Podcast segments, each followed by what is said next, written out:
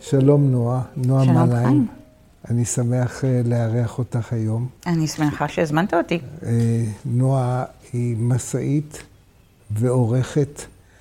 אה, אני רוצה לקחת אותך היום למקום שלא אני ולא את, תודה לאל, לא היינו שם, ואני מקווה שירחק היום שנגיע לשם. אמן. וזה העולם הבא. ולראות איך, איך חז"ל, שבאמת במובן העמוק אין להם אלוהים, הם, הם, הם עושים מה שהם רוצים. איך, איך הם מפנטזים או איך הם מדמיינים מה קורה שם. זה סיפור מבבא בתרא, שאני למדתי אותו, זה לא היה בבית ספר, אני למדתי אותו אה, עם, עם אה, אבי שכר לי בחורי, שלושה בחורי ישיבה, שכל אחד ילמד ממני מסכת אחרת בשעות אחרי הצהריים. אני אז אה, שנאתי אותו שנאה גדולה. היום אני מודה לו, הוא, הוא, הוא מסדר לי את החיים, אבא שלי, עם הלימודים ההם. ואני זוכר שלמדנו מסכת בבא בתרא את הסיפור הבא. ואמר רבי אבאו, זה מתורגם, שאלו את שלמה, איזה הוא בן העולם הבא? אמר להם, כל שכנגד זקניו כבוד. כמו, זה בסדר, זה משפט, פסוקים וכולי. כמו המעשה, וכאן אני קמתי לתחייה, אני אהבתי תמיד סיפורים, כמו המעשה שיוסף של רבי יהושע חלה והתעלף ולבסוף התרפא. אמר לו אביו, מה ראית כשהיית באלפונך? אמר לו, עולם הפוך ראיתי, עליונים למטה ותחתונים למעלה. אמר לו, עולם ברור ראית. ושאל אותו עוד, ואותנו איך ראית שם? אמר לו, כמו שאנו חושבים כאן, חושבים אנו שם. חלש, חלש דעתו, זה, זה פועל מאוד עמוק בספרות חז"ל. זה מישהו שבעצם יוצא לשעה מהמקום הזה. ו, והוא אומר לו, מה, מה ראית שם? זאת אומרת, אנחנו יודעים פה מה סדר החיים, מי, מי בראש, מי, מי המקובלים בחברה, מי לא המקובלים בחברה, מי, על מי כותבים, מי המפורסמים וכולי. הוא אומר לו, מה ראית שם? הוא אומר, עולם הפוך ראיתי. ואת מדמיינת כאילו שזה הפוך, כאילו שהם הולכים על הראש. ולא, ופתאום מתברר שעולם הפוך ראית, ראיתי, זה ששם מי שפה נחשב לצדיק גדול, ופה נחשב לתורם גדול, ומי שנחשב פה למלומד גדול, שם זה הפוך. דווקא אלה, ה- נניח, מכאן גם הולך ונברא מיתוס שיש החלבן הצדיק. יש, יש בסיפורים החלבן, הסנדלר הקדוש. מישהו שפה ראו אותו אה, לגמרי נחות, וזה סידר לי את החיים. אני חייבת להתחיל ולומר שאני צדוקית בסיפור הזה. כלומר, אני לא מאמינה אה, לא בהישארות הנפש ולא בעולם הבא, אבל אני כן סקרנית מאוד לגבי הצורך האובססיבי של האנושות בכללותה. זה לא אנחנו ולא חז"ל, אלא כל התרבויות, כמה אנחנו עסוקים במה יקרה אחרי המוות, ואיך אנחנו מנסים לצייר לעצמנו את העולם הזה, ובעיקר מה זה אומר על הרגע שמתוכו אנחנו יוצאים, לא על מה באמת עשוי להתקיים אחרי המוות. ואני מסכימה שיש כאן את התשוקה העצומה לאיזה מין תיקון עולם הבא. כלומר, אי אפשר לתקן את זה בעולם הזה. התחתונים למטה פה והעליונים למעלה. ואין צדק, ואי אפשר באמת אה, לקוות שכל אותם אה, צדיקים שרע להם יהפכו, אה, יקבלו את גמולם בעולם הזה. כיסא אז- של זהב, מה ש... כן, עטרות בראשיהם. אז, אז לא, אז לפחות יהיה את התיקון הזה בעולם הבא, אבל זה יוצא כן מתוך התפיסה שהעולם הזה רע. ורק העולם הבא הוא טוב. זאת אומרת, בעולם הזה אין את הצדק, ואין את הגמול כפי שהוא צריך להיות, ואנחנו לא יכולים לתקן את זה כאן, אבל כשאנחנו נגיע לעולם הבא, הכל יתהפך על ראשו, ואז באמת יהיה את, ה, את התיקון הראוי. את, את בחרת את אחד הסיפורים. את רוצה לקרוא אותו? תשמע, זעירי היה מפקיד את כספו אצל בעלת אכסניה שלו. בזמן שהלך לבית רבו, מתה. הלך אחריה לחצר מוות, כלומר, לבית הקברות. אמר לה, היכן הדינרים? אמרה לו, לך וקח אותם מתחת ציר הדלת במקום פלוני. ואמור לה לאמי שתשלח לי את מסרקי וקופסה של כחול עם פלונית שתבוא הנה לאחר מותה מחר. הרי נלמד שהמתים יודעים. זה בעיניי... זה הזוי. זה הזוי, זה נפלא, זה כל כך קטנוני, שזה פשוט נהדר בעיניי. קודם כל, מתה... הסיפור מורכב משני חלקים. משני חלקים, כן? אז קודם כל, מתה בעלת האכסניה שלו, שאצלה הוא היה מפקיד את הכסף. ובמקום להניח לנפשה של האישה המסכנה הזאת, תחשוב, בסדר, שאול הולך לשאול את בעלת האוב מהדור, כי יש עניינים פוליטיים הרי גורל על הפרק. לגיטימי, אפשר לחשוב במידה מסוימת להטריד את רוחו של שמואל, לבוא ולהגיד לו מה לעשות. פה בגלל הכסף שלו, שקבור איפשהו שהוא לא יודע איפה הוא, מטריד את רוחה של האישה המסכנה הזאת. זה כבר, אני מתה על זה. ואז, אחרי שהיא אומרת לו איפה נמצא הכסף, שזה כבר גם רמת הדיאלוג עם הרוח כאן, הוא אה, רמה מאוד מאוד אה, ספציפית של אינפורמציה שיוצאת כאן, אז אחרי שהיא אומרת לו איפה הכסף קבור, היא גם מבקשת ממנו טובה. היא יודעת מי הולכת למות מחר, והיא מבקשת שדרך אימא שלה יעבירו לה חפצים פיזיים ששייכים לה, שזה המסרק שלה ובעצם המסקרה, כן, הצנצנת של הכוחל לעיניים, עם הגברת הזאת שעומדת למות למחרת. שזה בעיניי פשוט פיסה נפלאה של ספרות פנטזיה, לא חז"ל אפילו, כי יש כאן כל כך הרבה נקודות הנחה שמהן צריך לצאת. כלומר, קודם כל שניתן לשוחח עם המתים. זה אחד. זה אחד. ושהם גם יודעים, אני גם יכול לשוחח עם מתים. כן, אבל שעונים לא לך. זאת אומרת, שהוא יכול לפנות אליה, שהיא תענה לו בתשובה. אבל, אבל, אז זה החלק האחד. אז אני חושב שזה, הייתי אומר, זה עוד במסגרת התשוקות שלי. נכון. זה סביר. כן. סביר, כן, אנחנו רוצים. אבל פה את הולכת ל... איך אומרים? יש עליית מדרגה. ואז יש טוויסט, כן, יש עליית מדרגה. כי אנחנו כבר מבססים את זה שאפשר לשאול אל המתים והם עונים. אבל אז הם גם יודעים את העתיד, שזה היבט מאוד מעניין. זה השלב השלישי. שהם יודעים את העתיד ושהם צריכים, חפ... או, או מעוניינים או. בחפצים פיזיים. כן. עכשיו, זה שהם יודעים את העתיד, שוב, אנחנו יודעים את זה גם מהסיפור של בעלת האוב, ואחת הסיבות שאסור לדרוש אל האובות ואל העידונים, זה כי אסור לחשב קיצין. זאת אומרת, אסור, כל הכישוף האסור הוא כישוף שעוסק בניסיון לדעת מה יקרה. כי זו כאילו אה, ממלכה או שטח עשו רק בידיהם של נביאים. אז הידע של הקוסמים והמחשבים על העתיד הוא, הוא הידע שאסור לנו לגשת אליו. אז אוקיי, אז היא יודעת את העתיד, אבל זה שהיא רוצה, שהיא רוח יהירה, כלומר, היא רוצה להתגנדר גם בעולם הבא. ואפילו כמתה היא לא מסוגלת להרפות מהתשוקות הגשמיות המאוד מאוד פשוטות האלה של פשוט להיראות טוב. ומשם זה פותח כל כך הרבה שאלות, להיראות טוב לעיני מי? האם יש עיני הרוח שעליהן אפשר למשוך כחל? האם יש לה שיער פיזי שניתן לסרק אותו? איך, מה קורה למסרק הזה? זאת אומרת, האם הוא הופך למין אידאה של מסרק ועובר לממלכת הרוח שבה מאוכלסים, שבה יש את הרוחות האלה שיש להם דימויים של שיער ועיניים, או שיער ועיניים אמיתיים. כל השאלת הפיזיות של העולם הבא שעולה פה היא מופלאה בעיניי.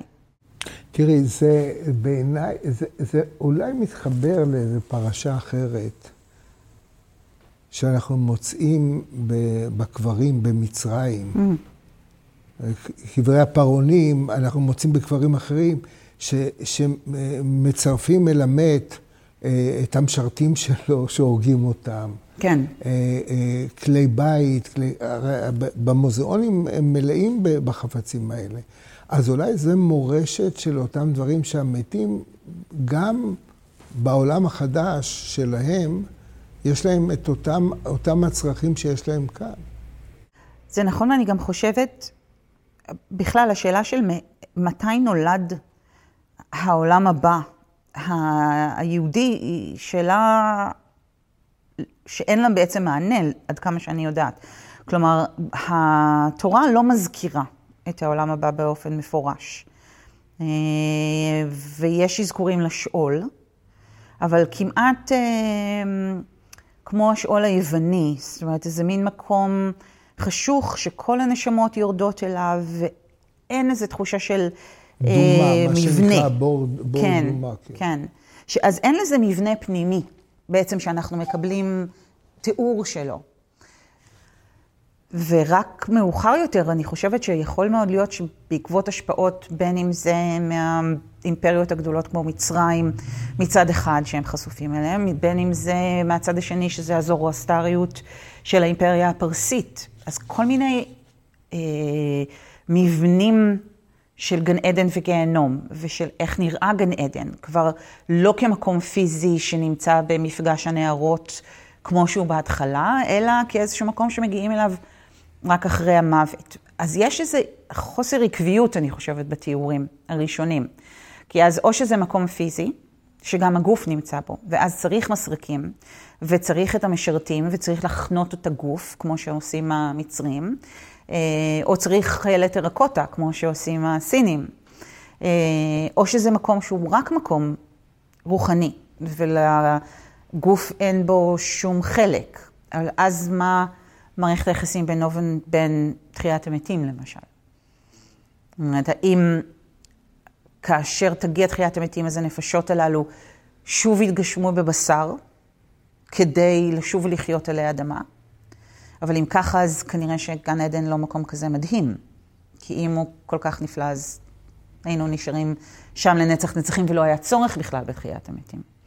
אז אני חושבת שהטקסטים האלה מגיעים מתקופה שבה התפיסות שלנו לגבי העולם הבא עוד נמצאות באיזשהו תהליך של גיבוש, ועוד לא הוכרעו עד תומן. תראי, אני, אני יושב ו, ו, ו, ומקשיב לך, ואני למשל חושב על המונח מטיפתא דרקיע. Mm. הישיבה של מעלה. או מה שאנחנו רואים בישיבה של מעלה, בישיבה של מטה. ו, וכאילו, אני חושב שאולי הדבר הכי מרתק שיש שם, בפנטזיה, שהזמן הוא כבר לא, הוא, הוא, הוא, הוא, אצלנו בעצם הכל תחום במסגרות של זמן, ושם אין זמן. ואת רואה מטיפתא דרקיע, ויושב רבי עקיבא ולומד תורה עם, אה, עם הרב שך למשל. זה, זה פנטסטי, העולם המדומה הזה. אבל מה אני הייתי עושה שם? אני חושבת שאני הייתי מהרוחות שהיו מבקשות טובה שיעבירו להם אולי דרך השכנה שעומדת למות את המסרק שלהן. אמ, אני הייתי כי... צריך את המחשב שלי שם. בדיוק. זה, יש משהו נורא, זה, זה נכון שאין שם זמן, אבל זה גם אומר שאין שם תנועה. ובהיעדר זמן ותנועה, אפילו במובן הפיזיקלי של זה, איך אפשר ללמוד? זאת האם המתים לומדים? האם יכולים ללמוד? אפרופו ישיבה של מעלה. ללמוד זה תהליך תלוי זמן. אתה צובר ידע. אתה מתחיל מאפס, אתה מגיע לעשר, אתה מגיע לאלף. את מתחילה אולי לשכנע אותי שזה לא קיים בכלל. חס וחלילה וחס ושלום. שכל אחד... זה די מאכזב, את יודעת. יאמין במה ש... אני פשוט, אני חושבת שאם יש גן עדן וגיהנום, עשוי להיות יותר מעניין בגיהנום. בגלל החברה. בגלל החברה, אני מאמינה שהמוזיקה שם טובה יותר. פחות נבל, אה, וגם אחרי שאומרים לך שבעולם הבא אין אכילה ושתייה, ואין פרייה ורבייה, ואין משא ומתן, וכל מה שהצדיקים עושים זה לשבת כל היום כשהעטרות בראשיהם, זה נשמע משעמם. אולי, אולי לסיום, אה, לקרוא קטע מברכות מדף י"ח. רב חייא ורבי יונתן היו מהלכים בבית הקברות. בשביל להגיע לאזורים המיסטיים, אתה צריך גם לוקיישן מיוחד.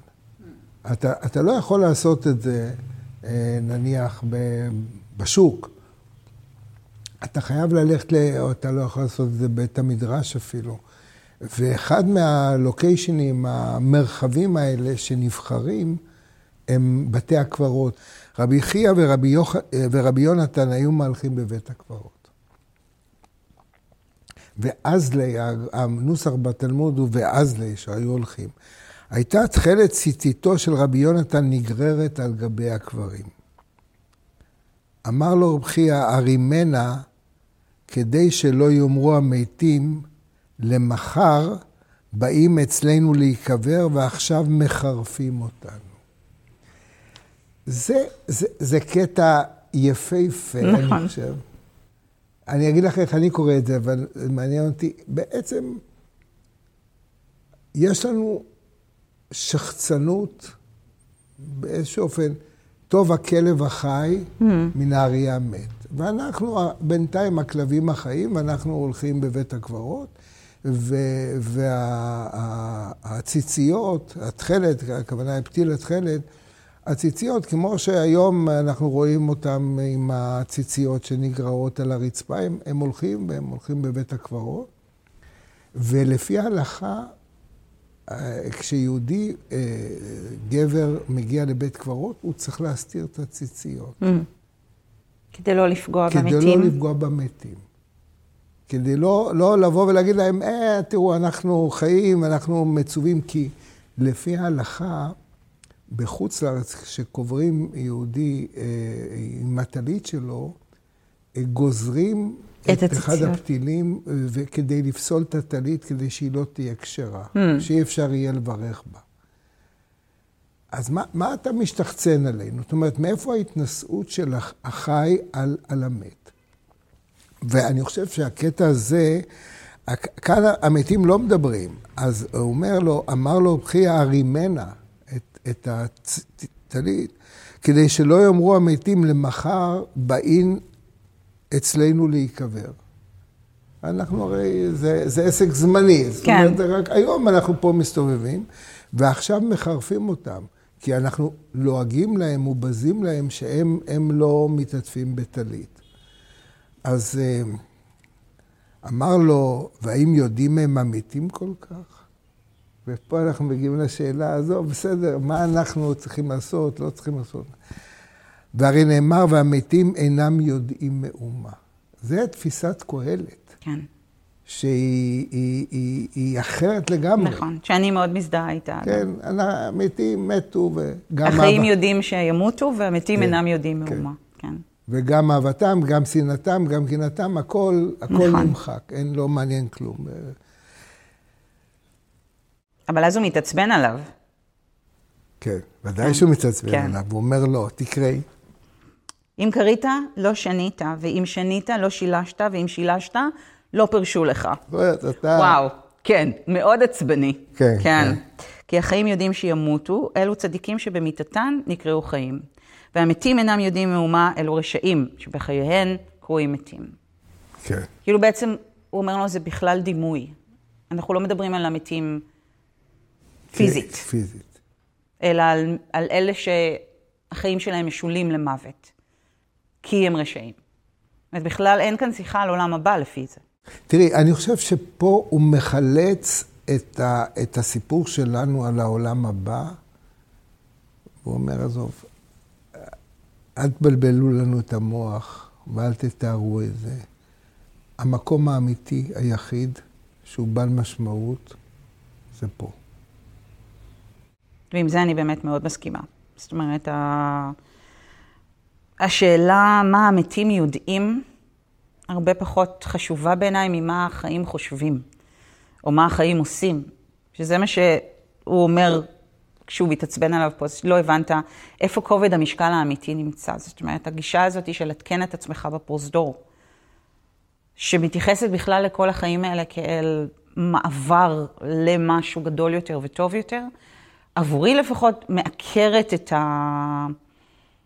את העוצמה של החיים, את החשיבות שלהם, את הדגש שאני רוצה לשים עליהם, כי הכל זה איזושהי התכווננות כזאת, כמו אצל המצרים באמת, אתה צובר רכוש כדי שאחר כך יוכלו לקבור אותך איתו, כדי שתעשה בו שימוש בעולם הבא. אמ, אני אוהבת שהשכר הוא בעולם הזה, לא באיזשהו מקום שאני איני יודעת עליו דבר, אה, אלא למען יאריכון ימיי. אני חושב שנאחל, אני אאחל לך ולכל אה, לכל אוהבינו, למען יאריכון ימיהם בטוב. אמן ואמן. תודה, נועה. תודה רבה, חיים.